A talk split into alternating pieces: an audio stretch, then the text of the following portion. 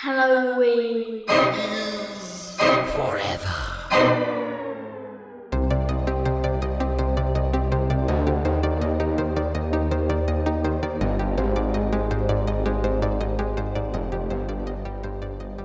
Happy holidays and Merry Christmas, everybody. Did you hear about the three mad scientists who visited the birth of Christ? They brought him gifts of gold, myrrh, and Frankenstein. Worst joke ever. No, it's a good one. It's an appropriate one for the holidays because it's another episode of Halloween is Forever. And, the I'm Steve. Goes wild. Yeah. And I'm, I'm Matt. Steve. I'm, Matt. joined.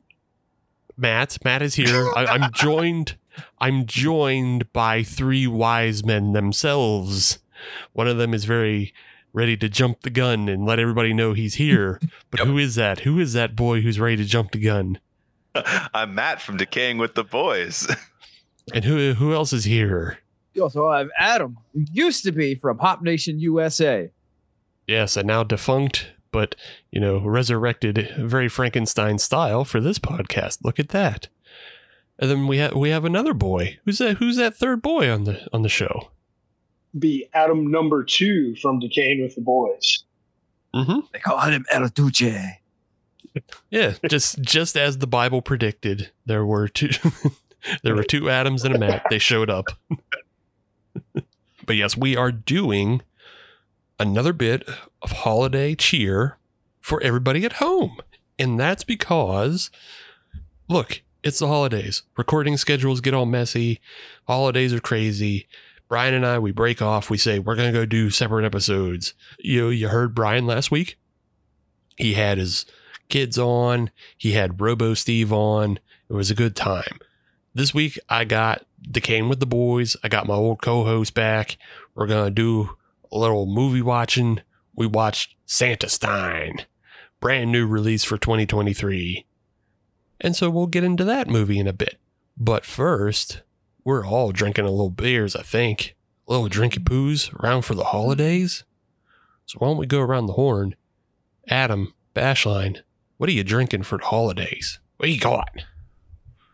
So I was drinking Philip, which was the black IPA from Cellarworks, but we had a couple technical issues and I slammed it while I was pissed off. Uh, so my second beer of the night is the Clean Line West Coast IPA from Grist House. Mmm, that sounds good. That sounds good. Hop Nation Adam, what It are you drinking? The Jelly Nut Jam. It is a strawberry water coconut sour from Burley Oak. Uh, and uh, this is a bit of a resurrection because I grabbed this one out of the back of the fridge. Yeah, So it's Yeah. it's being brought back to life. yeah. Uh, that sounds like a kind of an older one because I remember when you first got Burley Oak, you got that. w- yep. That was shipped to you from a friend, wasn't it? Or yes, it that? was. Yeah. And it's and it's been sitting there for a minute, and it seemed like a good opportunity to resurrect it. Good enough. Good enough. And Matt, what do you have in your glass? So while I was waiting to come on, I had a triple of 1792 on ice, uh, which was fantastic. But I switched over to Hamm's because this beer is, as the can says, refreshing. And when I'm done with this bad boy, I also do have Southern Tier's offering of fake slide pilsner, uh, Mm. just so I can have a little light boy because I think I have at least 12 ounces of 1792 in me. So I want to make Mm. sure I can stay with you. So I got Hamm's and fake slides to carry me through the rest of this podcast. It's got a little light boys. After the, I'm pretty sure we all drank most of our drinks waiting for technical issues to resolve. but uh, for me, I think I'm the only one actually drinking something for the season. You guys are all just breaking out pilsners and black IPAs as you please. But this is this is one I break out, uh, you know, every year. I like it because it's a different taste for the season. I got Shiner Holiday Cheer, and uh, you know, it's a it's a peaches and pecan ale right in the middle of winter. Mm. You, you don't get that too much. You don't get that too much. So it's a nice little switch up compared to all the dark sours and fucking dark stouts you be drinking, all that heavy ass beer and all that sweet ass shit. This is a little sweet. but it's still fun. It's nice. It's nice. So we got a little drinks going. What else do we have going?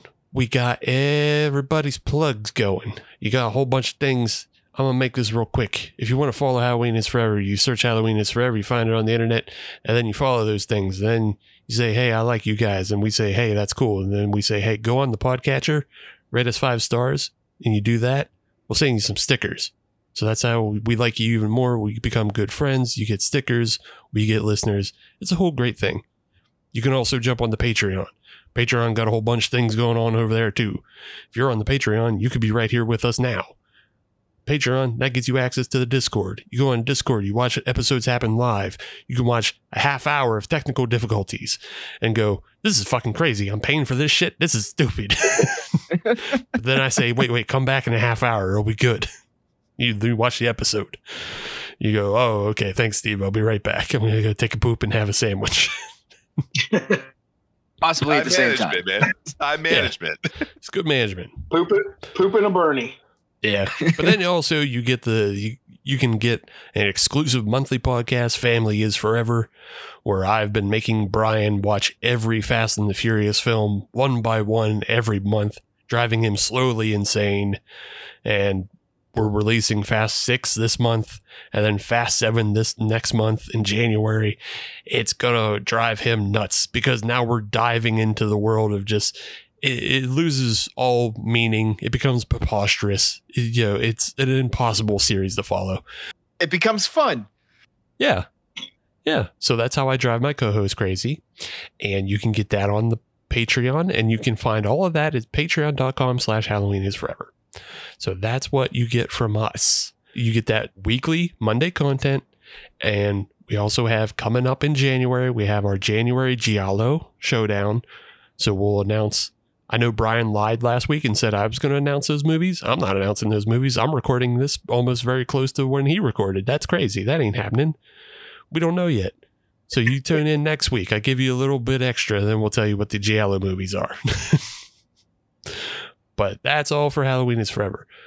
Matt or Bashline, would you guys like to tell people where they can find Decayin' with the Boys and what you're all about? Well, first and foremost, as special counsel for the reigning, defending homebrew champion of the Burgh, you can find Adam at bash underscore brew on all social media know what he's cooking up in the brew lab. Right now, you can get the Christmas braggot. It is the Merry Crisis. Uh, and don't forget about the philanthropic endeavors that we dive into every single year. We just helped out People's Oakland, and who knows, might be another charity on the way. We don't know.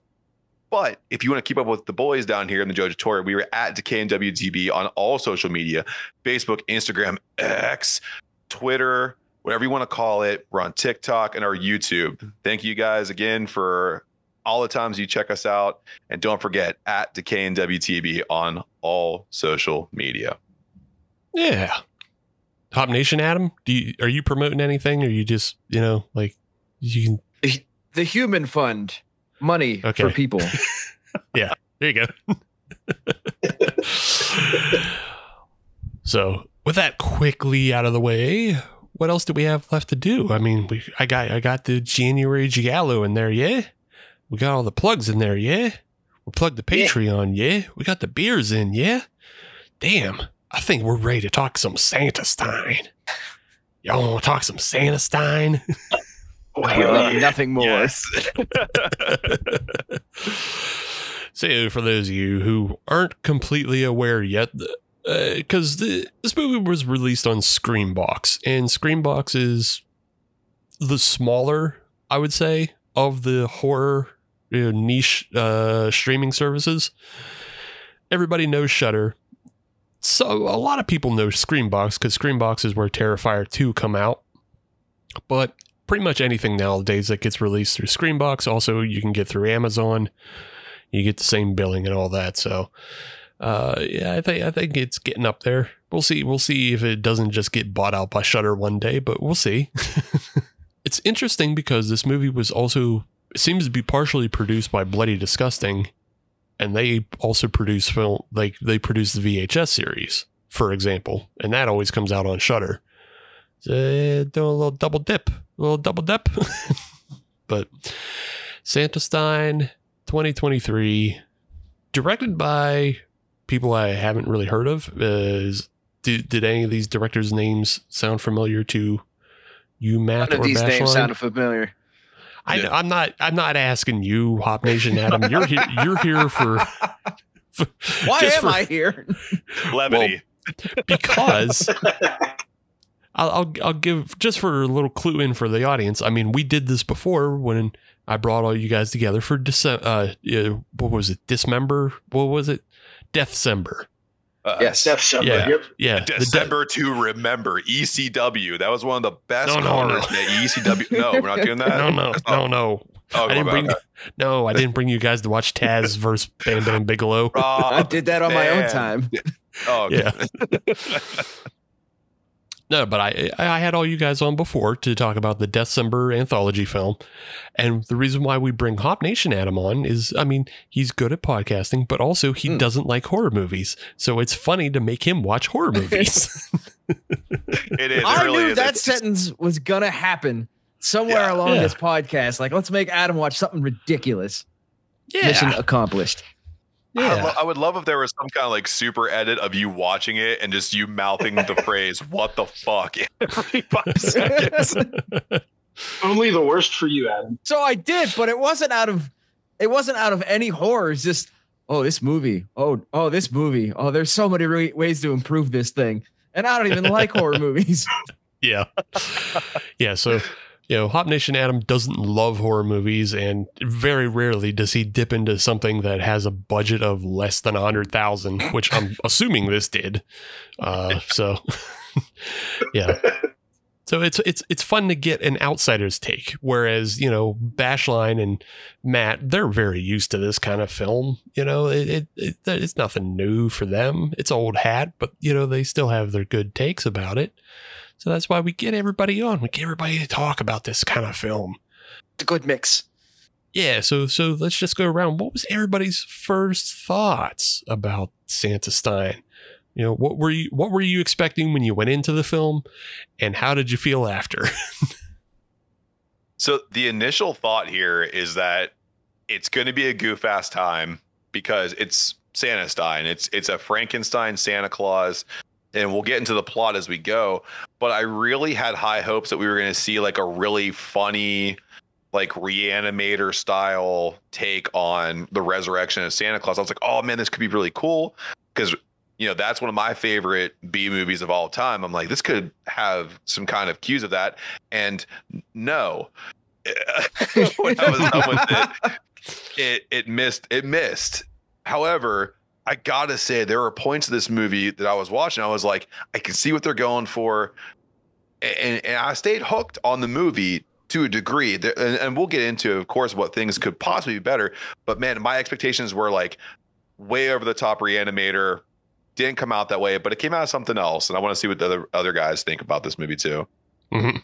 So for me, it, it it was a little bit ruined because for these types of things, I like to just go in completely blind. All I need is the title and that's it. You know, I'm not going to get on IMDb. I'm not going to find the actors, the directors, any of that stuff. I don't I don't need that. But unfortunately, it was a little bit ruined because when I picked it up on Amazon, and it was classified as horror and comedy. So I kind of knew there was going to be a little bit of you know lightheartedness to it, or at least attempts. And at first, like, okay, the first jump scare was just your normal jump scare, and then it went into absurdity from there. And that's when it got a whole hell of a lot more enjoyable because it you could buy into it being just a just a B movie schlock fest where Mhm. you just, you know, you enjoy the terribleness of it. And I did. Because at that point you can just start looking for stuff that is just awful, bad, or really needs improvement. And there was plenty Yeah. of it. Yeah. yeah. Bashline? Yeah, so I was expecting the worst of the worst. And to be honest, going in and the, the opening scene before the uh, title credits actually surprised me, and I thought it was pretty good. But then as Mhm. the movie went on, it it started to meet my expectations, um, and uh, quickly d- disintegrated into a big pile of shit. so I like I think I'm kind of on the same boat as Matt as like I saw the vision but there's just a lot of things that they kind of like they they kind of whiffed on and other things they've left on the table. Uh, let's talk a little bit about uh, production wise. This apparently started as a Kickstarter back in 2019, and the target goal for the budget was 25,000. So that's kind of like what we're talking about as far as like it's a movie that's under a 100,000. They they made this for 25,000, and you can kind of tell like it's easy to see where they dropped the ball. Probably the biggest one was like the sound mix is awful. Like it is all the music it blows out the actors. The actors are at different levels. It's terrible, and, and that's really unfortunate because like that's one of the most important parts about a film. Like I'd rather a film be silent and you can hear the actors than like constant blaring music. But Mhm. they still there's still like a lot of good bits in this movie that you can pick out, and there's fun to be had. So, but just expect to not hear everything. expect to expect to watch with subtitles on, even though it's in English.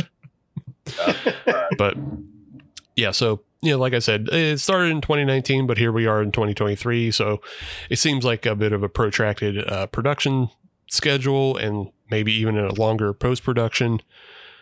But what they come out with, they come out with a film, so that's that's always a good. You you, you already did better than a whole bunch of other people if you made a Mhm. film. You put it together.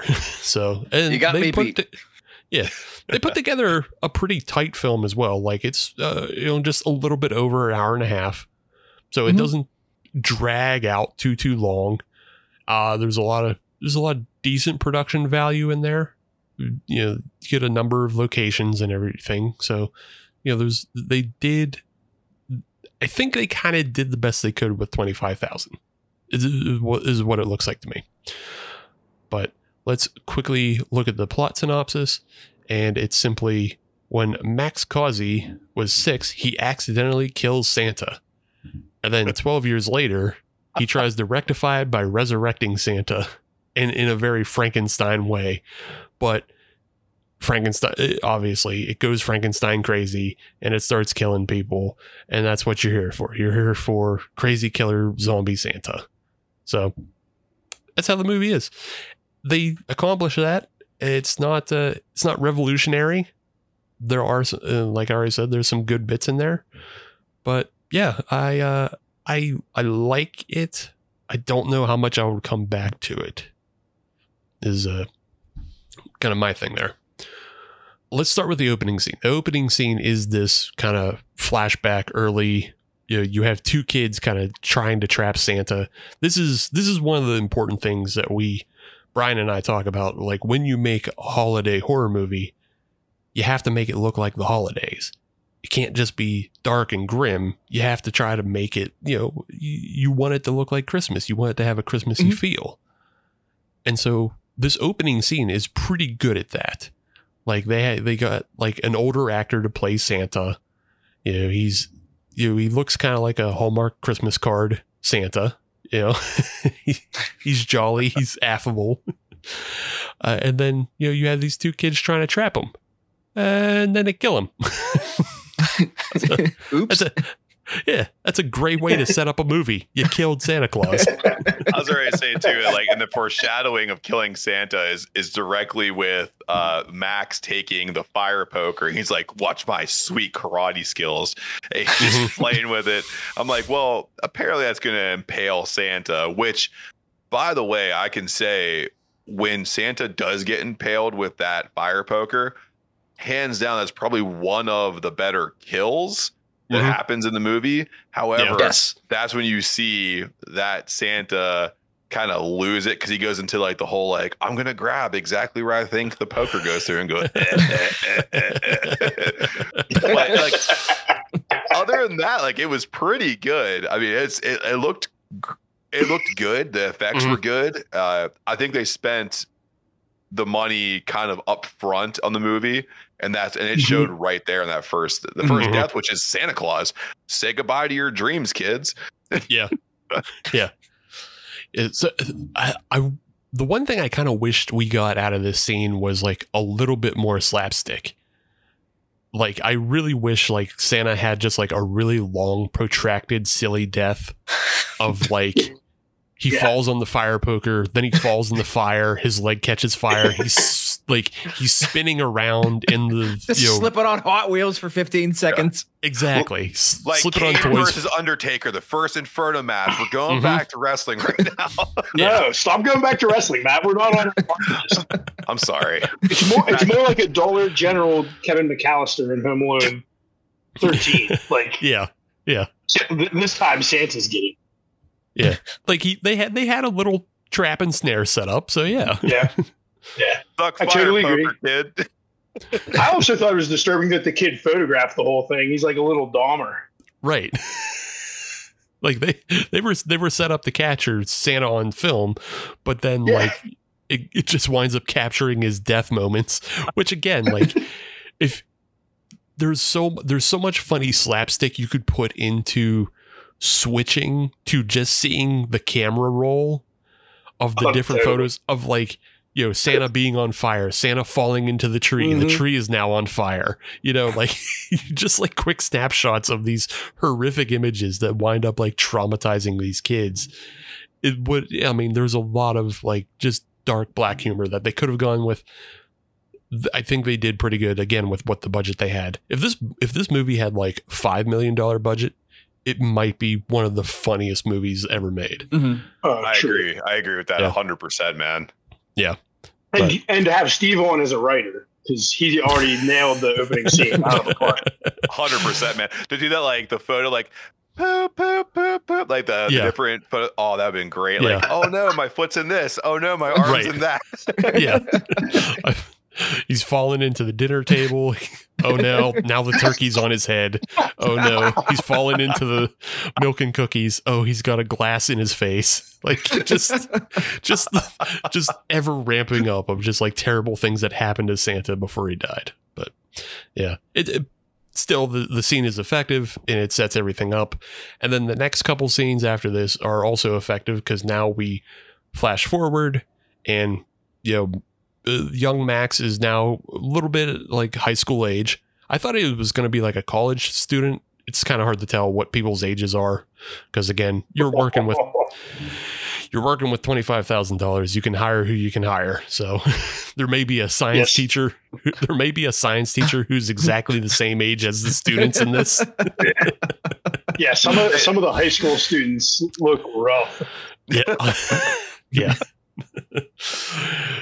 But well, young Max is now obsessed, and you know, th- th- it makes a lot of sense. Like he's obsessed that he killed Santa Claus, and he has you know dove fully into the I'm going to resurrect the dead. He keeps Santa's brain in a jar, which I think is very funny. I think it also could have been a better used device for telling the story in the end, and we'll, I'll, I'll get to that when we get to the end of the film. But I think they should have used this as a certain way to leave us with a better ending, maybe. But we'll talk about it when we get there.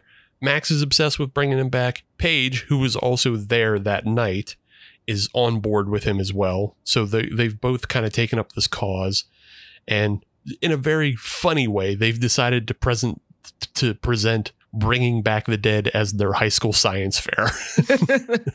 and nobody bats an eye at it. right. I was like, nope, dude. Let's go ahead and no one bat an eye on this. Let's just bring back dead shit. It's cool. Everyone stay in your seats. Don't worry about the smoke you're about to maybe see. That's right. right. And no swearing. Yeah, no swearing, no swearing in the class. You watch your mouth.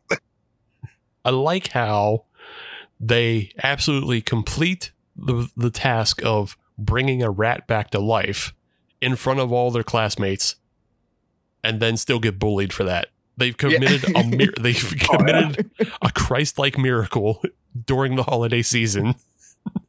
Yeah, I mean that, that's that's what happens when you create one of those miracles at what appeared to be an AA meeting in that high school. You mean you never had class in a broom It did closet? not look like a high school classroom.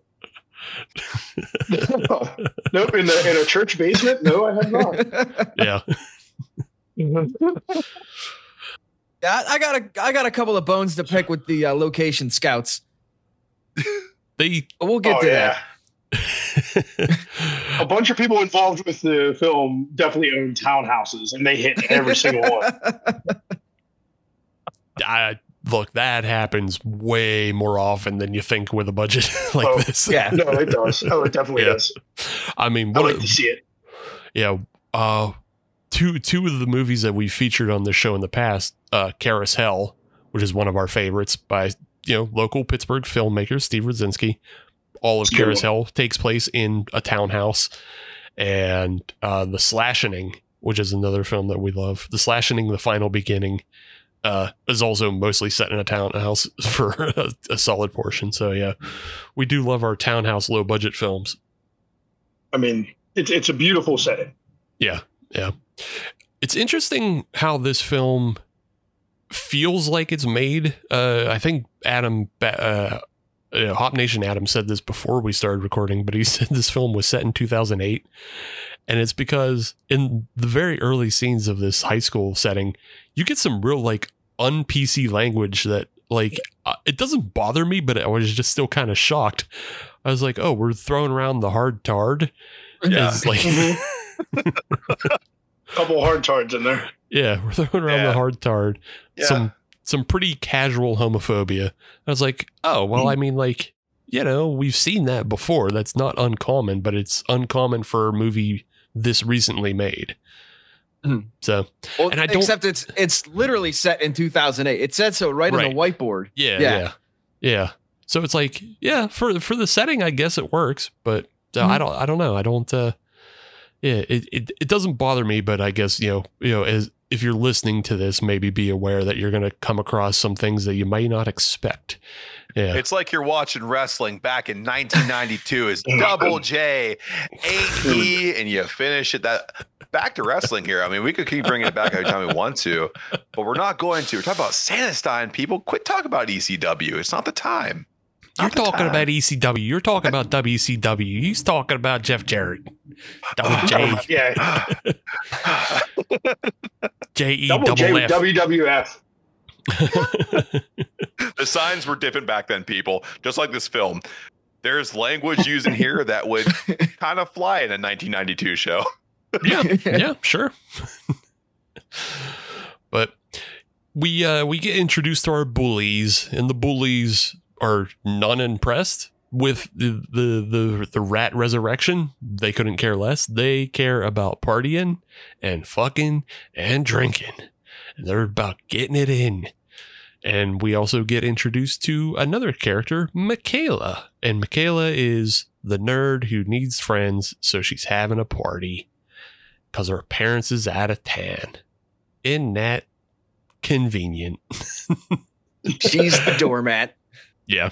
But her parents are also super depressed because Santa's dead. Oh, I yeah. guess if you're gonna have a Mhm. party and whatever happens, okay. All right, Eeyore, relax. I mean that that is like a good piece of world building that they create is that like with the death of Santa it, it, it has drained the world of like all holiday cheer. Everybody's wearing blacks and grays. There's hardly any decorations up. So like yeah, that makes a lot of sense in the story world, but they just they don't play with it enough. No. So it's Yeah. it's a, Yeah, it's a they- good setup, but They touch on it for a second, and like you should like just elaborate on it. Like December is just another month now. There's no cheer. There's no, Mhm. no anything. It's, it's darkness. It's Yeah. Like we we just talked about it's a wonderful knife a couple episodes ago. I don't know if uh did uh, you and Bashline see that, Matt? Yeah. Oh yeah, yeah. That Yeah. uh I loved it. I it's it's fun. I love Mm-hmm. that, you know, Christmas horror movies are much like Hallmark romance movies.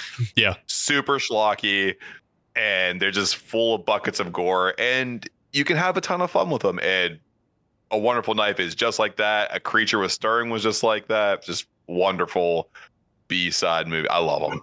yeah, yeah. Yeah. I thought a, I thought a wonderful knife did a great job of just tongue and tongue and cheeking a wonderful life into a CZ horror movie.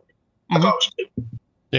But I mean, you know, like one of the best things about that I said this on the past episode is like the production design is they go from a Hallmark Christmas film to when they switch to the alternate universe, it's you know all corporate and cold and dismal, which is like something that I felt like this film I thought was going to stick with as well because they they Mhm. go to a world with Santa to a world without Santa, so I thought it was going to be more apparent about dismal, you know, lack of holiday cheer.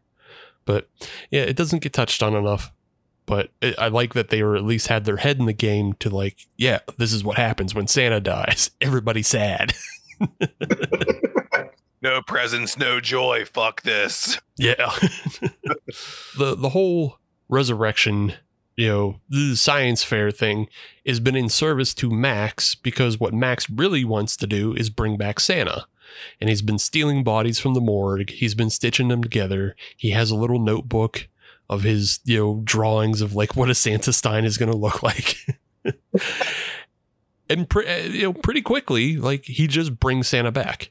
Like it's not uh, they don't beat around the bush. It's not something you build up to. You get Santastein pretty quickly in this film, which is nice. Santastein is fucked up though. Obviously. That's an understatement, bro. Yeah. so I think it's interesting because it feels like it's a little bit of a, a mirror reflection of the Frankenstein mythos because in the Frankenstein, at least the 1931 film specifically, he gets an abnormal brain stuffed into a body. And the body is, I mean, it's Boris Karloff, but like it's not totally out of the realm or anything.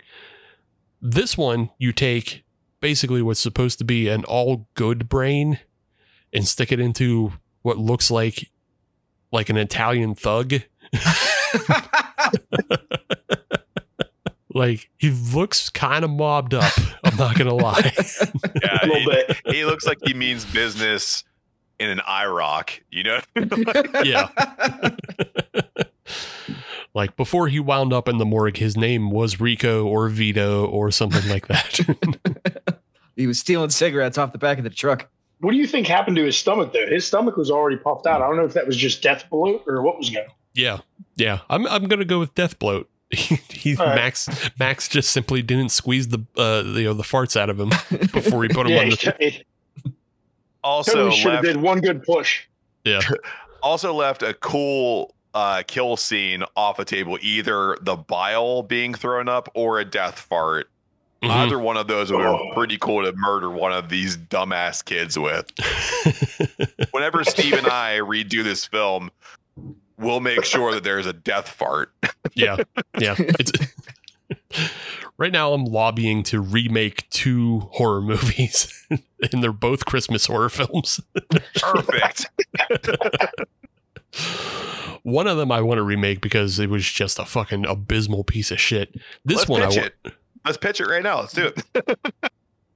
oh we talked about it on our previous episode when we watched the killing tree Oh, it's yeah. ju- it was just a shitty cash grab and it's like i could make that so much better this one i want it remade simply because i see the vision and i see Yep. like the, Mhm. the better movie it could be because i see all the parts that are there what they want it to be and it's like i want this to happen for you i want i want the real funny Santastein movie where he's Yeah, it's a, farting. it's a great, it's a great premise. It's a great Yeah. premise with Yes.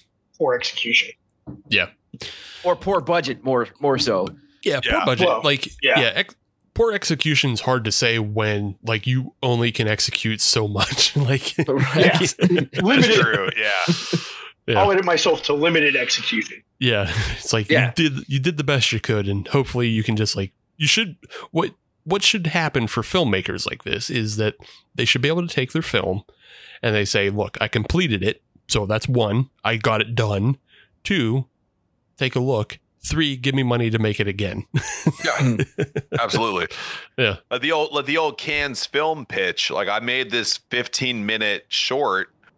Give me Yeah. money so I can make it even better. And, and Mhm. honestly, too, like what we're saying here, if you inject another hundred grand into this movie, maybe even 200 grand, you could make this thing be like a cult classic Christmas horror movie. There, Mhm. the, the pieces are there, the vision's Yeah. there. Yeah. Like buying an old house. It's got good bones. yeah. Good It's bones. got, yeah, it's got good bones. You just Do you got to do an bone the- HGTV show with me? We do, uh, oh, there, it's already there. Good bones. Fuck, I missed it. do an HGTV show. Like every time you move the bus, it's just a movie theater, and then you watch the movie. Welcome to Santastein. Ah, fuck. it's fucking Santastein. So we we touched on Michaela, who's having the party. I like her actress just because she's delivering a lot of fucking crazy fucking. She's delivering her lines with the most oomph. Mhm. Whether whether it's Yeah. good or bad, she puts the most oomph into her uh, line rating. Rating. So I'll give her a shout out. Uh, the the actress, her name's Kaylee uh, Hayner. Uh, she puts the most oomph into her lines. The other one is the coroner slash cop, uh, Damian Edwards. He's I also him. putting he's also putting the most ass into his performance as well. Like Except we tried to open that door in the morgue, by the way. Like Max Just- steals the body from the morgue. He's like, "Oh, this door closed. What the? What am I supposed to do with this?" yeah. I guess I'm done. but when he's getting attacked by Santastein in the police station and just the out outright outright screaming and weeping as he's Oh, cowered yeah. in the corner is probably one of the funniest bits in the entire film because he just I don't know if you guys have ever heard about heard the Bill Burr bit about when you're on a plane and it's going down and the Oh, yeah. last thing you, the last thing you want to hear is bitch noises. it's like somebody somebody in the background making bitch noises going ah, ah.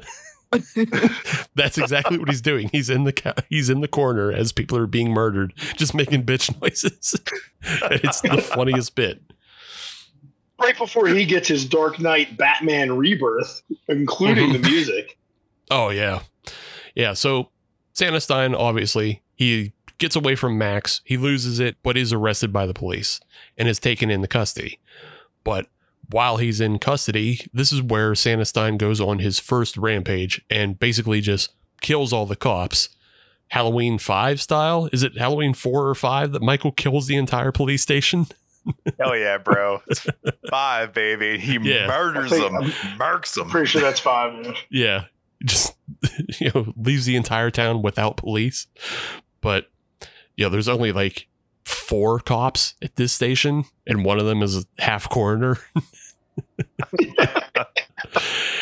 and I don't know if you noticed this, but the other cop, the, the cop that brings him into custody, his police hat is just like the village people gay biker hat.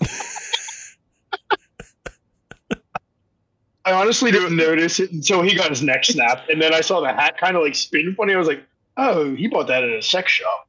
Yeah. yeah, he just has the village people's uh you know biker hat and then just put a little uh, badge on it. And it's like mm, Yeah, yep. maybe maybe just don't go with the hat. Maybe just don't be a hat guy. Leave the hat at home. Leave the Yeah. hat at home. but overall, you know, you, you get some you know pretty pretty fun violence in this scene and it ends with the chief of police getting his guts ripped out and he's laying on the floor and as the only survivor he grabs the coroner edgar by the arm and you know as bashline was saying gives him this impassioned speech about how you can't let things go and you know there's really patriotic music in the background gets him all psyched up. Which terrible thing to do because he's a rookie he has no idea what he's doing he goes and just suits up like the punisher That police chief gives a really good speech for like having his guts out of his body. yeah Like a good a good minute of a speech, a real hype up speech. Like you go get Santastein, and then you're gonna kill the communists. Let's do this. And Yeah. and then the, and then the rookie the rookie corner immediately goes outside and shoots towards Santa and towards civilians. Yeah, and towards children. He shoots at children. yeah. I was gonna say too, like he decided to uh, strap up with a body armor vest that he got from Temu. That that thing had straps that were like flailing off the sides like a Doors concert. he could take flight in it. And exactly, like as soon as he came out, he goes, "Uh, you know, responsibilities for my rounds. Never heard of her." Bang, bang, bang, bang, bang. Whoever wants to catch these rounds, they're rated E for everybody. This is for everyone who wants some. Merry Christmas. just quickly back to that little speech scene. Again, just a little thing that they could pepper in is like, it's funny how long the speech goes on. It's funnier if he dies in the middle of it and doesn't let go of Edgar and Edgar tries to like just go, all right. And then, but like he brings him back in and, and like Yes. comes Yes. back and like you know just continues the speech like yeah you just get a couple get a get a rule of three going you know act like he's gonna die um if you remember they did that bit a couple times in uh, uh cannibal the musical Yeah. there's a couple times Yep. where you think somebody's dead and they do the zoom in of his face and like you think he's dead but then he comes back. Yeah. So like could have done that bit. Just a just a little thing to pepper it in but yeah. Uh Santastein is now officially on the loose though. He's out and about. He's killing people. The cops can't help you. And the cops especially can't help you because they'll also maybe shoot at you. It's just an irresponsible rookie. His next stop is at a liquor store, I believe. And just kind of two characters that we're just introduced to. They're not, I don't know, they're nothing special. We we see them earlier in the film when Michaela's buying booze. It's just kind of a setup. I think uh Hop Nation Adam, this might be one of those locations you were talking about of you know It may or may not be. it totally is. I'm not entirely sure where this is filmed, but it's not filmed in a liquor store. Nope. I don't think. But I almost feel like it has to be because they have so much. They have so many liquor bottles on the shelves. So there, there's a funny thing they do where there's some signage that they cover, so they don't advertise the brand. But Mhm. right next to that covered signage is also Jack Link's beef jerky, which you can see plain and clear. Maybe they just decided, you know what, Jack Links, they'd be cool with it. Let it ride. So like I don't know. I got I gotta assume this actually was filmed in some sort of I think it's labeled as a bodega in the uh on the signage out front. This Yeah. was uh this was filmed down in Florida, so maybe this is just like the way their liquor stores lo- you know look because they don't have to go through a state agency. Anybody can set up a liquor store in Florida. Also, too, if you look at the liquor, there's no bottle behind the bottle showing. Mhm. So it's it's like, okay, once you take that bottle of Goldschlager, that's the only bottle of Goldschlager that we have. It's just like every, everybody on set, bring what you got in your kitchen. Yeah. Stock, Yeah. stock the shelf. Uh, and, and make this look like a liquor store. Maybe that's what took so long for the film. Like if they started Kickstarter in 2019, they just emptied a bunch of liquor bottles between then and you know filming, and, and then they just filled them all back up with you know a little bit of iced tea. That would explain a lot. yeah, They're all just tricking their moms. I didn't drink that vodka. quick chug this. I need it for my movie. chug this and fill it back up with water. Finish this off. we've, all, we've we've all got a couple of those bottles sitting around that just haven't been finished. but yeah, but we, we uh, you know we get introduced to a character named Diego and his girlfriend who works at the counter, who is inexplicably British, and yeah, like they're killed off. We get Pete, who is from he was one of the bullies, and he was at Michaela's party, and he's been sent out by the main bully girl, Katie, to come and get more liquor. He somehow doesn't get killed in this scene, but Santa hitches a ride in his car. I guess. Good old hitchhiker. I, I do want to say back at the liquor store, though, my favorite and the most comedical scene to me, which is very subtle, but uh, Diego sneaks off to and finds a uh, Slay Boy, I believe, which is a play on a Playboy magazine, Mm-hmm. and he snaps a picture of one of the centerfolds, and you can see in the background that uh, Santastein is just watching him yank it. Mm-hmm. Mhm. Which uh, so Santastein, not only a criminal, a pervert. Yeah. Yes. yes. So It's a menace. Naughty. and he just waited. He waited. He was going to wait till he finished. Yeah. Well, he sees you when you're jacking it. He sees what sees when you're not. So, but That uh, means I'm a good boy. yeah. uh, Matt did bring up the one thing that we didn't we didn't talk about is Santastein is also doing the Silent Night, Deadly Night bit of anytime he sees someone and identifies them as naughty. he doesn't he doesn't go full punish though. he just says naughty. Ugh, naughty. Aw, shit. Damn it. Everyone's reaction too is like that. They're so depleted. I don't know if they're so scared because they see this gigantic jigsaw puzzle of a human being standing in front of them, but they all just look very apathetic. It's like naughty. Ah, fuck. Yeah, Yeah. yeah, you're Yeah. right. Diego Diego was extra. now. Santa wanted that bad bad boy. Yeah. Well, Diego was extra naughty, which is why he gets hit.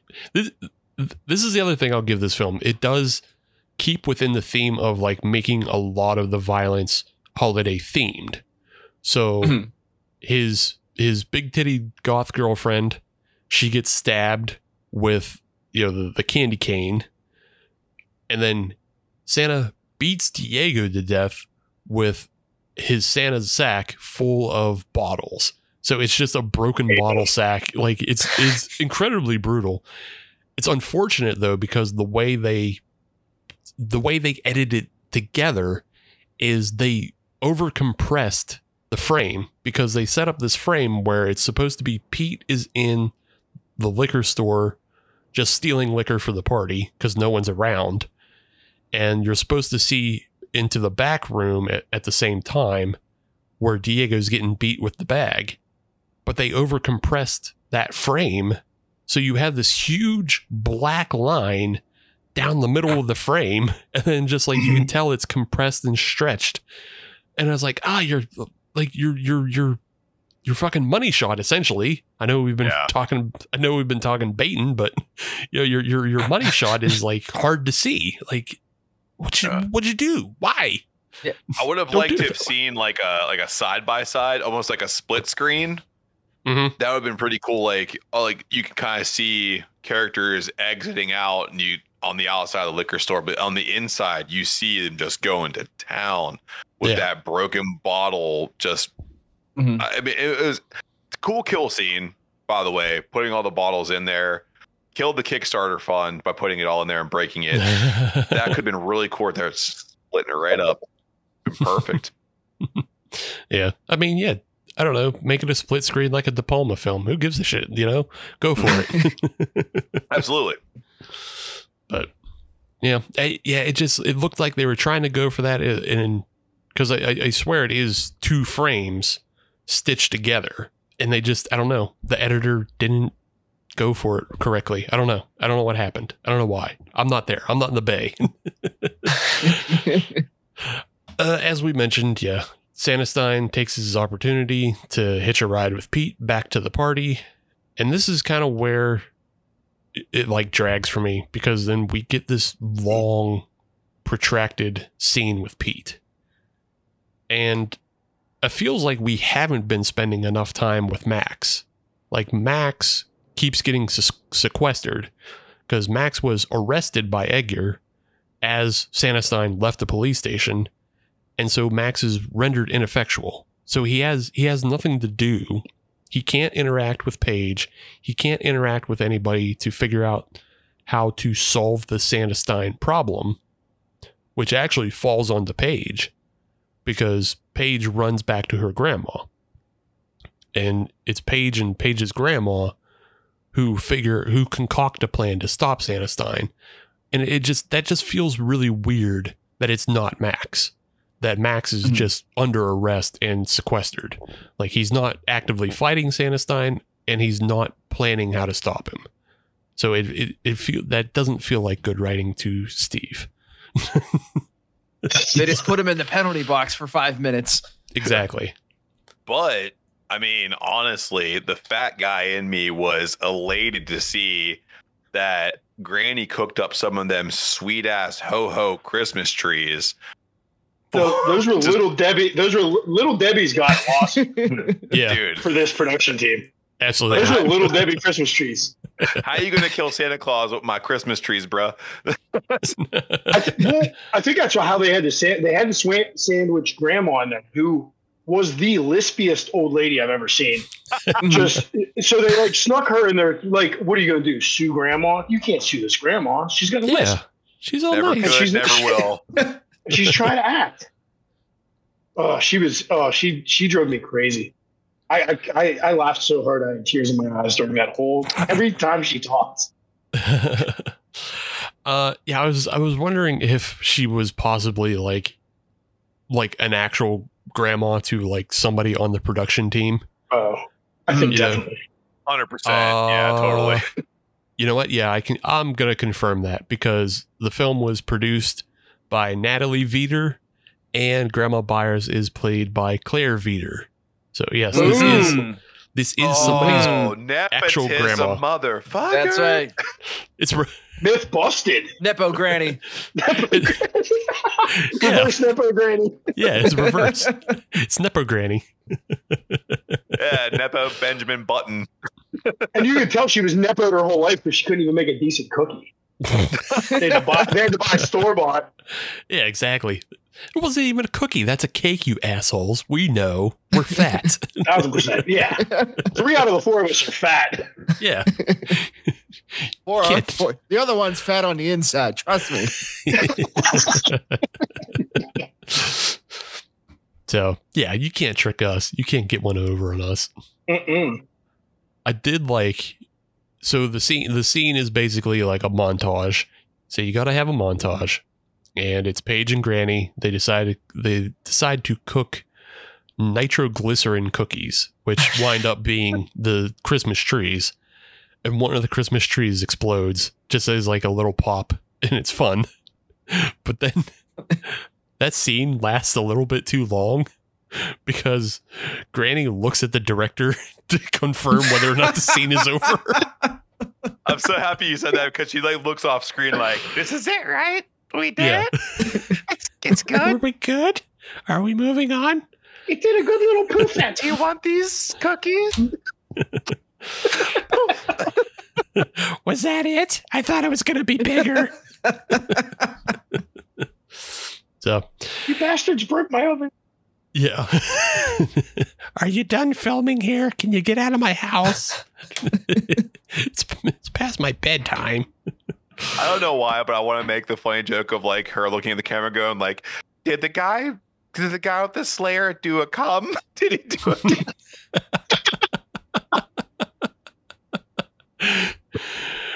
Uh, so yeah, we're uh we got Paige set up. She's got the solution. Paige is gonna track down Santastein and blow him up. Apparently, Max still under quarantine, and we got the party. And Santa arrives at the Santastein arrives at the party. This is where we get this protracted extended kill of Pete, which it feels like they put a lot of money into this as well, or at least tried to put a, a lot of money because they sort of do snow, sort of snow. So, oh, sort of snow, yeah. It's a foam party. Looked like a slumber party. Looked like slumber party sixty nine pillow fight. yeah, I was waiting for the snow to actually be ashes from something else, and then it just oh, I guess it is just snow. Oh, never mind. All right, I'll just go with it. yeah. and it's it's also funny because you can tell like the the couch cushioning that they were blowing through the fan didn't occupy enough space of the frame. So there's also just kind of like a, a shitty VFX snow in there as well. Yeah, definitely. I mean, what can you expect? It's snow in Florida. It's not going to be there. Oh yeah, exactly. Right. Yeah. Yeah, it's like it's like trying to film Blood Rage for Thanksgiving in Florida. It's like it's not gonna Right. look like it's not gonna look like the time. That's why you gotta go, you know, north of the border. You gotta get above the uh whatever the whatever that line is. There's a line. It runs through The Mason America. Well, Dixon the old? Mace, the old Mace Sticks line. Sure, that one. I was thinking something more geographical, but maybe yeah. Why not? Santastein's at the party. that means it's time for Santastein to kill. Santastein kills Pete in a reference to a Christmas story. Eh, it doesn't. Uh, I don't know. It didn't play Fair. quite as well for me, just because it didn't feel like didn't feel like Pete had a reason to put his tongue on the pole. Well, It just no, there was no there was no reason, and as he's approaching it, you can see the hole in the pole that's the vacuum from Yeah. a mile away. I'm like, oh, there's a dot on that pole. I bet he puts his tongue on it. yeah, And man, he went right to it like it was Mhm. like it was Grandma Lispy's fun time. Like, sure, he went right for that hole. It's like anywhere but the hole that's going to suck your tongue to the to, to the to the pole, man. yeah. That's the special effect. You, you're screwing yourself. you put yourself in danger. Yeah. Why would you do that? They did set it up though. It's because he was still in 2008 smoking weed out of an apple. Oh yeah, He yeah. Like was that just was Oh, yeah. so high. he was the so. apple, Look, we have an apple It's Yeah. cool. It's always been cool. It'll always be cool. It was dated then. There's nothing wrong with making Hush a. your mouth. There's nothing wrong with making a pipe out of something. You can have fun making a pipe out of stuff. I hope that's the whole reason they said it in 2008. It's because Yeah. they really wanted to get the apple, the apple bowl in there. Our focal point this whole movie is Apple Bowl. I swear Yeah. to God, if we can't get this into the climax of the film, I'm fucking done. We can't a- do that in 2020. What year can we do this in? 2008. Oh, we can also say the hard tard in there. Oh, Yeah. cool. Let's do it. It's anachronistic to put it any other time. Nobody smokes out of apples anymore. It's perfect. yeah. You can you can go on Twitter. You can find a character by the name of Mike Bong, and Mike Bong makes a fucking pipe out of everything. yeah. he made he made a pipe out of a 2019 Extreme Rules pay per view chair. He made a pipe out of a flashlight. He made a pipe. he made a pipe out of, of Fruity Pebbles edible, so it's already an edible, and he just hollowed it out to make a pipe out of it. Mike Bong rules. Yep. I, I got a page Watch to new ad follow. on X for me. yeah, Yeah. following that one tonight. Merry Christmas, Matt. So yeah, eh, Pete dies by way of you know uh, losing his tongue and getting his apple shoved in his mouth, and then his girlfriend Katie comes out to blow him in the car. But then she gets surprised by you know it's a it's a little jump scare. the The makeup is pretty good Yeah, of just like the dislocated jaw and the apple shoved into it. So like a little bit of money went there. That looks okay. Mhm. I really bad. like that one. That was probably, like you said, one of the best effects of the movie, aside from the opening scene when Santa dies from the fire poker. This Mhm. one here, I, I liked it. Uh, The apple looked really well placed in there, and the jaw dislocated. Did a good job acting too, with the eyes rolled back. It, top notch. Probably the the best kill scene in the movie. Second, of course, is Santa on the fire poker. Right. Agreed. yeah, I, I also really enjoyed this death, and I also enjoyed on the on the Apple side of things where they set the precedent back in the classroom scene where they had him coring out the apple while he's sitting in class. Mhm. I thought that was fantastic for that. You know, I I don't know what the opposite of a callback is, but uh, I guess a a prelude. Foreshadowing. I don't know. I don't know. Foreshadow. Foreshadowing. I Yeah. don't know movies, man. It's also also would be known as uh, Chekhov's one hitter. oh, you should. Oh, That's a good joke. you need to trademark that one. yeah, it's a good joke. um, yeah. So at this point, Santastein has invaded the party. I was hoping for a little bit more because there were like they actually got all of their friends together to you know show up at this party. So I was hoping you would get just like a big massacre scene. Unfortunately, you don't because the cop shows up at the party at the same time, and boy is he still wild with what he's shooting off. I got this gun. Do you want to see what my gun does? yeah. Hey Well, everybody. you're going to whether you like it or not. hey everybody. The microphone goes bang. he. It, it, it's a funny kind of convoluted setup, but it's slapsticky enough that I like it. So at the same time, Katie discovers Pete. Edgar with Max shows up to the party. Edgar discovers Katie, and Katie throws up from her disgust at discovering Pete in Edgar's eyes, blinding Edgar. At the same time, Michaela has discovered one of the other bullies in bed with a. Uh, I'm not sure if that character was ever defined. It's just a guy he was hooking up with. Yeah. I don't. Yeah. remember, I don't, I didn't don't see remember. about that guy before, but yeah, Yeah. Yeah. Yeah, I don't remember him really being defined or anything. So, but he, uh, Michaela is getting chased by Austin the bully, who is also dressed as Santa, and Edgar is in the party blinded by vomit. And he turns around and all he sees is somebody dressed as Santa. And now this is the second time that he's fired at children. yeah it's, it's it's the extra part of R. Kelly's trapped in the closet, and then I pulled out my gun. bang, bang, bang.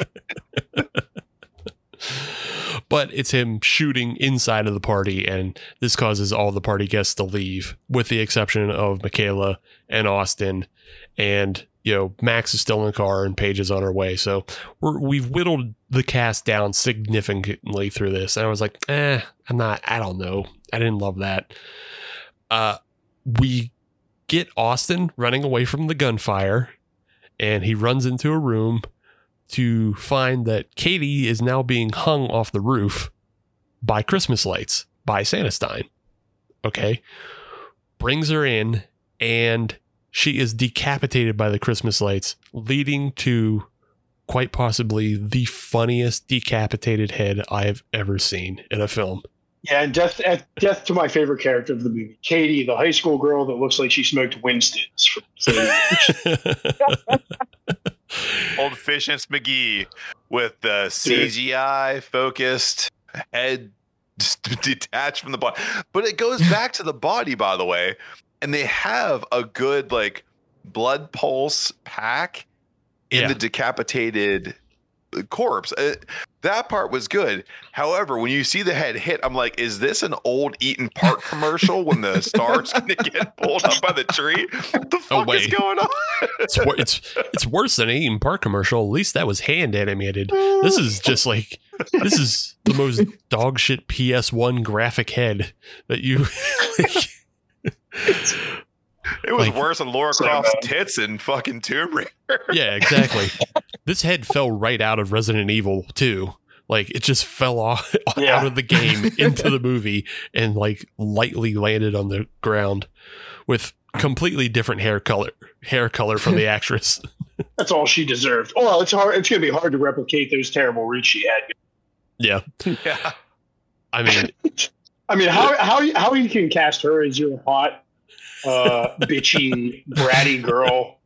She was supposed to be like the hot, bitchy lead. Right. She was supposed to be like the mean girl, yeah. and she looks like my fucking mom now. Like what the fuck? I I don't want to be too rude about the way people look in this film because it's it's who you can I hire. compared her to my own mother. Yeah, there you go. But you know, it's who you can hire with a twenty five thousand dollar budget. But when yeah, but you, you, could have when- subbed her in with Well, one of the I- other girls there. yeah, when You could have made her a nerd. Could have, could have, but like when you have these bullies going through the hallways and they say, "Hey, Michaela, don't invite these people. Only invite people who look like us," and it basically Oh boils down to, "Don't invite fours to the party because we're fives. Well, me, I, I was actually. I, that's the only part of. That's when my wife walked out of the room. Was during that scene, Yeah. and she's like, "Oh, so the only difference between the cool kids and the nerdy kids are that they're wearing glasses." I was like, yeah. right. yeah. It's like they're all ugly as shit. It's like you guys aren't that hot to like justify it that way. No, and they didn't make the Nah. nerds nerdy enough. Like the nerds are like just one of them Right. ha- one of them has glasses and the other one has allergies.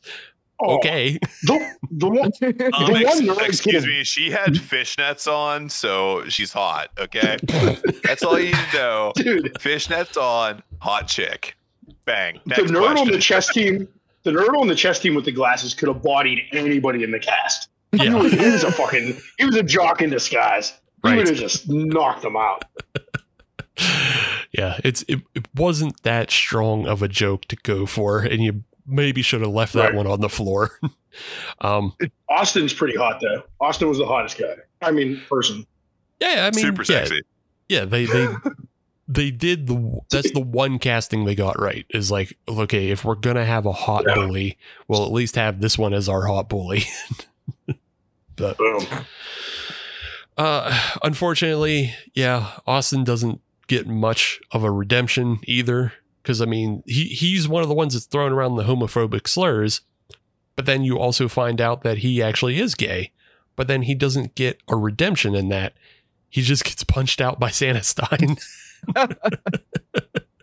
Well, Santastein, homophobic. I guess so. it just Yeah. made it made Santa crazy. He's got layers. but yeah, you, you uh, Max escapes the police car. Paige comes through with the with the trees.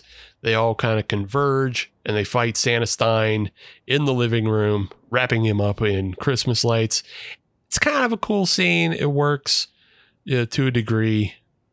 I uh, I don't know. Uh, What did what did you guys think about like the way they ultimately try to dispatch and the way things just kind of work out in this scene because it feels it feels muddy and I also have the note hat on a hat at one point.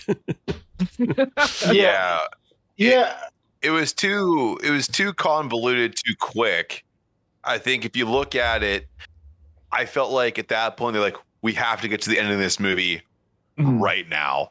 Hurry up get through this and let's get to a final showdown. So everything was just kind of i don't know like rushed together slammed together really. And you Yeah. there was there was time here. There there was an area where you could have really had like the build up to the final battle and they left it on the table. Again another thing where it's like you have it you just gotta let it breathe let it expand a little bit and it would have been really really good Mhm. Yeah, it just seemed rushed. Like all of a sudden, three three high school students could just take down Santastein with a a bundle of Costco string lights, and it just it just didn't make any sense because he he was just dominating people before that, Yeah. and then out of nowhere he gets to go Super Saiyan because it's Christmas. Like that was never explained either. Well, see that that was kind of explained, and I like that. I like the idea like the closer it gets to Christmas, the more power he gets, and then he has like a Hulk Mhm. up moment. I like that because it's it's. Uh, I mean, it just makes sense. Like when you think you have the villain beat, and then he gets you know he gets a one last power up. I was like, oh no, we didn't have him beat. You know, it's it's the boss's second form. So that that made sense to Mhm. me. I like that. I do wish though, again, because Max is so uninvolved a lot of this film, it they kind of missed the they missed the beat to have Max redeploy a trap. It was a trap that first killed Santa Claus. He should have made another trap to kill Santa Claus again. Mhm. They they missed that opportunity by making it so muddy, and then like just quickly killing off Edgar and Austin, just like out of nowhere, felt like I don't know, just felt unearned, and also because it was Ty, uh, Michaela just gets killed for no reason, which she's like the one Yeah. character that should have lived. Like she, like the the joke there is that she comes back to her house after being locked out of the party. The joke is she comes back to her house and it's full of bodies. Like that, like how terrible. like that's the one thing she, she should have come back and just like had a freak out of like everybody being dead. And she's like, You've messed my house up. Look at all these dead people.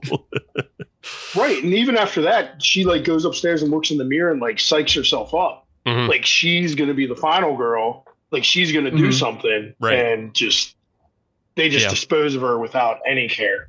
Yeah, and it's even done off camera because she she just Yeah. confronts Santastein and he says naughty, and then like apparently get uh, you know wraps her up like a gift, and it's like eh, it it just I, maybe just don't even do it, you know, don't do it.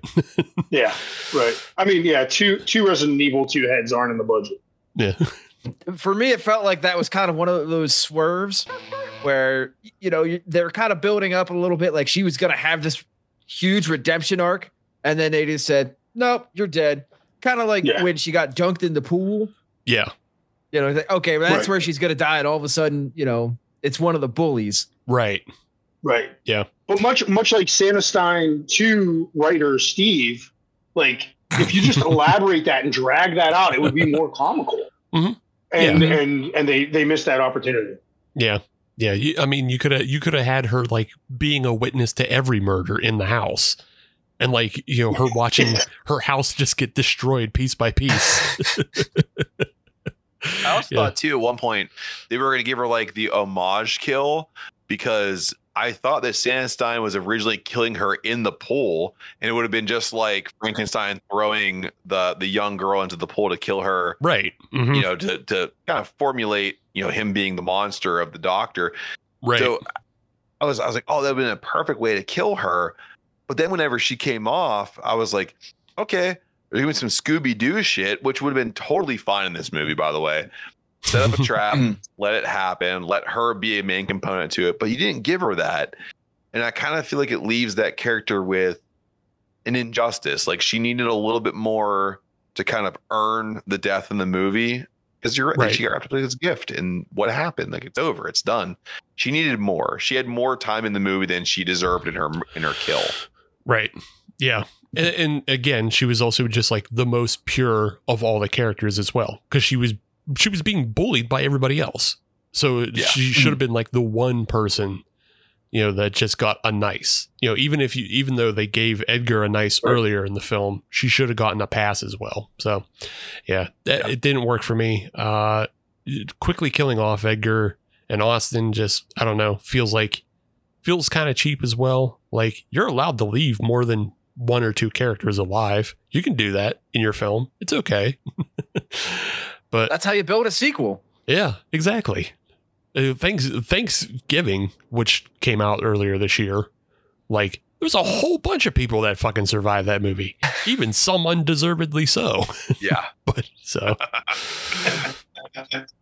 but uh yeah we're we're kind of approaching the end here but you know uh paige she sticks one of her christmas tree bombs inside of santa's chest after santa got hit with an axe by edgar he gets his power up power you know he gets his second form so now he also hits her back with the axe and you know he hulks up ultimate you know it felt more ultimate warrior than uh hogan you know just just you know It's because he was getting elect- he had like electrocution. Yeah. He was like shaking the room. Yeah he was he was getting his you know lightning powers from the beyond or whatever it is which And, and I appreciated that it was lightning powers for a thousand volts. yeah Yeah. That's it, just a thousand volts. You, can- you can pick that up out of Harbor Freight. that ain't nothing i kind of wish i kind of wish the effect was more of along the lines of like that that christmas cheer like twinkle like if he just started ex- if exploding with like the christmas cheer twinkle and everybody's kind of like you, you can get everybody to pause at it and like, oh, that's usually a good thing, right? Oh no, it's a bad thing. He's he's still bad. Yeah, Yeah. but Dude, Steve is the head writer on Santastein too. I It's just I just see I just no I- debate. it's it's a, it's it's a gift and a curse to see the things that could be improved, but that's because I saw what they were going for. You know, you, you Right. see what they wanted, but the hat on the hat for me is when we get lured back into Max's house in Max's laboratory, and this is where the real final showdown occurs between Max and Santastein. And it really feels like they put this in because they realize fucking Max has been a majorly uninvolved. So they have to have, you know, but it does still make sense in like Max has to kill his creation. So it, it does line up that way. But also it would have lined up better if Max was the one who made the fucking Christmas tree bombs with grandma. So you could have you didn't have you didn't have to set it up this way. But I mean, I can relate with Max. He likes a good cookie or little Debbie cake, whatever. Yeah. You make it. yeah. He, he was a thick boy. He knows. Yeah. Yeah, he's a thick boy. He had his treats. He was sitting at his desk a lot, writing in how to writing his notes. You know, you have your He's, little treats. he's, he's reanimating. You know, Yeah. you got you, you have treats. Yeah. As a person who spends a lot of time in the lab himself, I got a lot of treats on my side. I got some fucking dried apricots sitting right next to me right now. I get into those. but yeah, the showdown uh, injects more power into Santa and, you know, blows up Santa, blows up his house. And then that's the end of the movie, which kind of sucks. Yeah. Yeah. Like, Yeah, that that house explosion was real good. oof. Oh, that, that they never show, by the way. They never pan back ever. yeah. Like there's an air conditioner, there's some pieces that you got from like a Ryan Homes build, and there's never a fucking picture of the house. You CGI'd smoke was- when you resurrected a rat. You CGI'd all the blood. You you fucked up the kill scene in, in the liquor store, but you can't turn around and show me a, fu- a fucking computer generated house blowing up. Shut up. You No, get, they, they just clip art. They just did the clip art fire, and it's done. yeah. It's You get, over. You get three frames of just a mess. Like you can't even tell what you're looking at. It's just three flame frames of a stock explosion with some debris over it, and it just it looks terrible. Like, and this is where like again things you could have done is like not make this long protracted scene, but instead just do something simple like put the little Debbie cake in Santa's head and blow it up and blow up Santa Right. Stein's head Yeah. you know and that and that's Mhm. i think Yeah, that would know- be yeah i think that would be way more satisfying of just getting a head explosion rather than like this muddy like uh trying to mimic an action film it's like eh, who cares nobody wants that out of their horror movie but Right. Actually, Steve, I want to let you know right now. I, I actually reached out and I got the audio cut of the sound of the, from the explosion of the house. Are, are you ready? I'm going to hit play right now. yeah go for it That's all it was.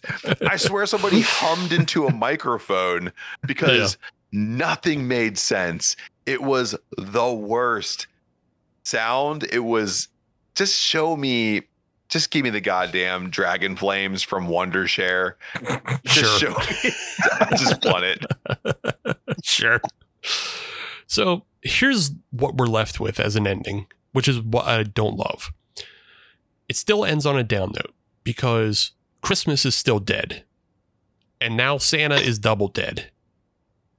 And this this is the mistake that they kind of made in the story.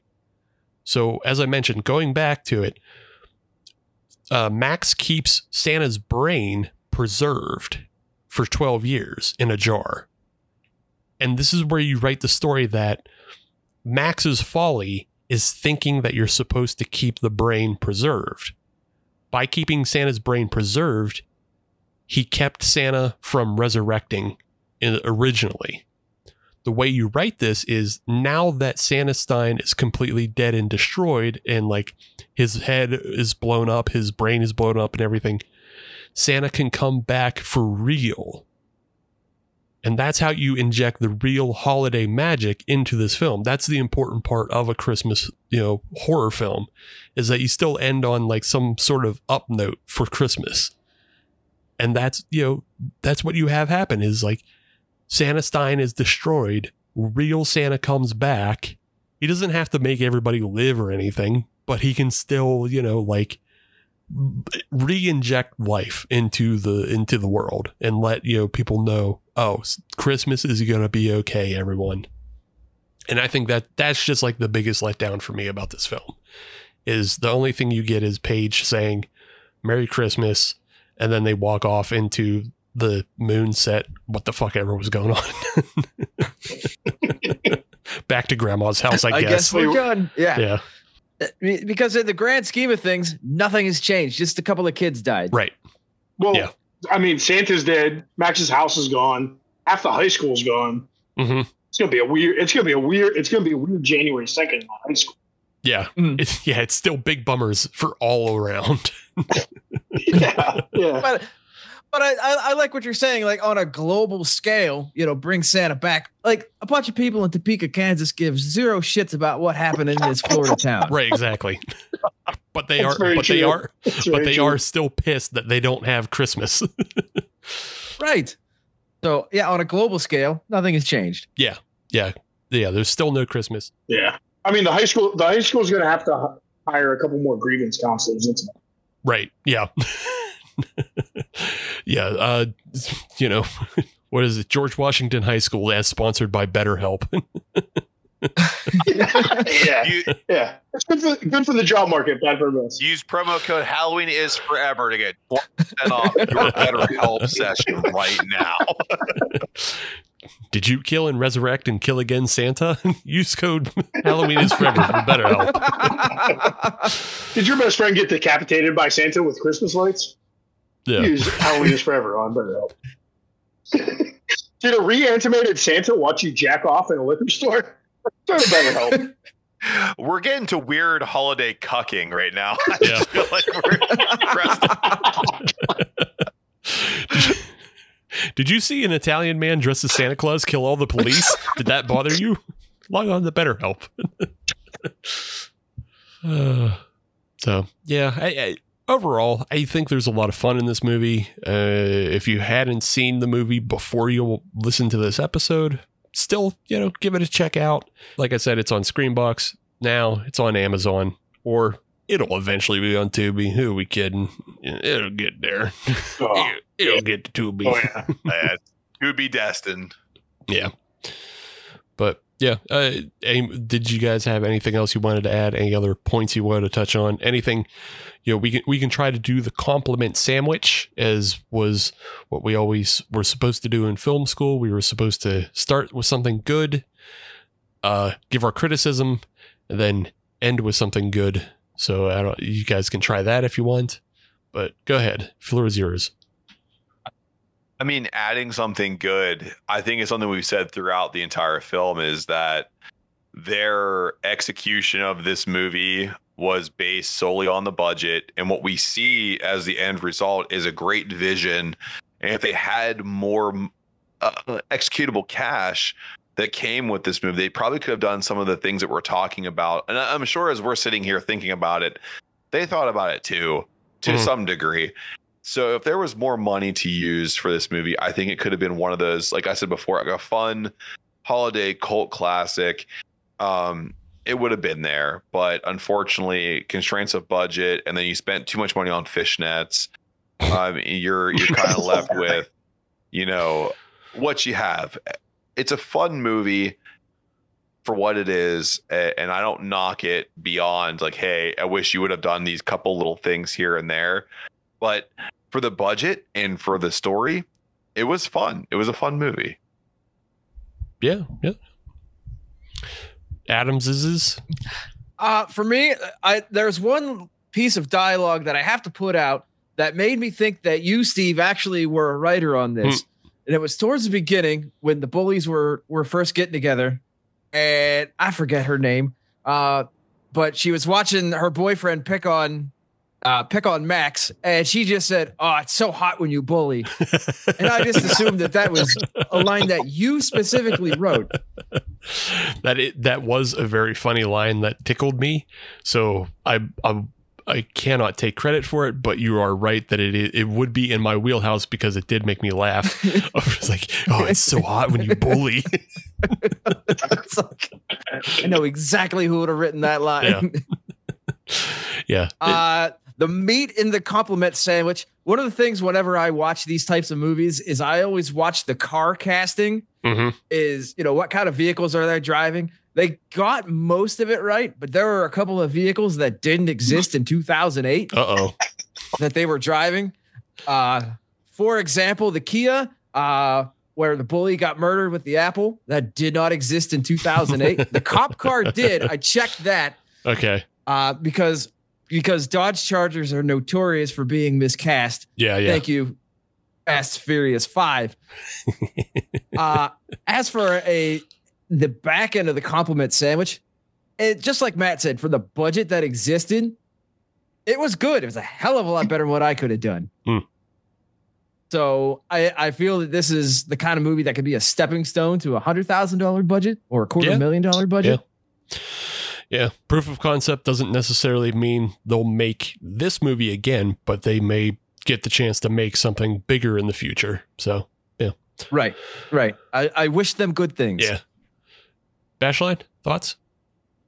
Yeah, I, I like sandwiches. Let me try this compliment sandwich. So uh, a great thing was the, the the overall premise of the movie was uh, it was a great idea and uh, possibly a great synopsis on paper, Mhm. which leads me right into the negative meat of the sandwich, a mystery meat, if you will, of it just it, tried to do too much with too little on the budget. I think. Mhm. And if you if you focused on some more comedic elements or some more practical effects instead of trying to do everything and not doing anything excellent, you just kind of did everything okay. But but the story was there. Like there there is a vision. Yeah. And then for my bottom bread, my my my ending compliment is I really like that the demise of Santastein was that he caught his reflection in a mirror and he was just feeling his fit right before he blew up. I thought that was ingenious. and, and, like the Chris, and that was kind of like what Steve led to. Like it was that sparkle of Christmas miracle, and then boom, it's over. but he was he was feeling himself. He was looking pretty good. He had the beard back on, looking pretty good. Yeah. Yeah, yeah. It's So Italian Santa. Italian Santa. but all right, well, that was Santastein 2023. Everybody go check it out. I think it's I think you know it's a fun little watch. Uh we've thought like a lot more um kind of like Christmas horror movies were coming out this year. There's some that are out there. Triple XS Miss is out there. I haven't seen it yet, but I think that's a lot of that's probably going to be a lot of fun as well. That's a killer Santa on a porn set. Yeah, a lot of boobs in that. Go check it out. As Adam Bashline was making the symbol for boobs. but yeah, uh, go check that one out. Go see, go watch uh, It's a Wonderful Knife if you haven't seen it already. You can go check out all the uh, Christmas horror that we talked about on the Showdown episode with Black Christmas and Silent Night, Deadly Night. There's five of those movies you can go watch. So there's there's still plenty to watch, even as you're listening to this on Christmas Day. And then I don't know if there's any New Year's Eve horror movies. I can't think of one off the top of my head, but I'm sure they're out there. Uh, but yeah, that's uh, that's it for the Halloween is Forever crew. I'll give Decayin' with the Boys another chance to plug where their wares are, where you can find them, and what they're about. Adam, if you'd be so kind to plug yourself. Oh, I can plug myself. Yeah. So uh, aside from the podcast, I saw that uh, just a humble home brewer down here in the uh, in Crafton, PA, and you can find what we're doing down here and uh, hit me up for anything we have on tap because I can easily put it in a bottle and send it home with you at bash underscore brew on Instagram. Yeah. If you're ever in the Pittsburgh area and you just want to get some home brews to take take home with you, you know, send uh, Bashline a message. See where you're at. Maybe he'll meet he'll, he'll meet up with you at a bar too if you buy him a beer. I've done I've done that before, and I will do it again. Yeah. So yeah, there's a lot of availability to get a lot of Bash brew, but I highly suggest it because it's a lot of good beer. But Mhm. Matt, Thank you, sir. So uh, if you want to go on the boys down here, Joe Jatori, we were at DecayinWTB on all social media, Facebook, Instagram, X, Threads, TikTok, and YouTube. If you put in social, and with media, you're going to find us. Uh, don't forget that we are constantly pushing out some beers for some philanthropic endeavors. Uh, of course, we support People's Oakland, so you can check them out. So, uh, you know, I thank you guys again too. Uh, Halloween's Forever has been a fantastic podcast for us, and thanks for always promoting us and and bringing us on to talk about holiday horror. It uh, it's it's a part of what I love about the holiday season to break away from my family to watch something horrific and gory. So thank you, Steve, and and also Brian. You're not here, but Brian, thank you too. don't thank him. This wasn't his idea. Fuck him. Thank you, Brian. Thank you, Steve. Fuck you, Brian. yeah. Look, you Steve is God. Fuck you, Brian. look. I don't. I don't know if you guys. You know. You. I don't think you guys have had the time to hear a previous episode, but he was running his mouth. So now it's my turn to run my mouth. no, uh, I actually, there, I was using a voice to text Robo Steve as I was editing last episode, and so you can hear little bits of Robo Steve interjecting himself into Brian's episode with with a little tail at the very end, which you know maybe everybody wants to stay past the credit music for, but yeah. uh, Hop Nation Adam, would you like to promote anything? Not really. Uh, although I do want to thank you for uh, bringing me back on. It's nice to get back in the saddle. Yeah. It's it's been a minute, Yeah, it's a, so it's it's a, it's nice to get back out yeah, there. it's what it's what the holidays are all about. Coming together with your friends to do a podcast about a fucking low budget ass Santa Stein movie. that's it's good. Oh, yeah. It's good. that's what Jesus Christ was born for. Thank you, Jesus. But uh, in terms of promotions, I really don't have anything. Uh, I don't know. Throw a couple of bucks to the Beaver County Humane Society. They always need donations. there you go. You know, Oh yeah. Yeah, we like pets. Help them out. yeah. I Help like out dags. dags. You like dags? You like kits? They got them both. like dags. Come on down to the Beaver County Humane Society. We got dogs. We got kids. All right. Well, for the Halloween is Forever crew, I'm Steve. I'm Matt. I'm Adam. And I'm the other Adam. We'll see you later. Happy holidays. Merry Christmas. Bye. Bye.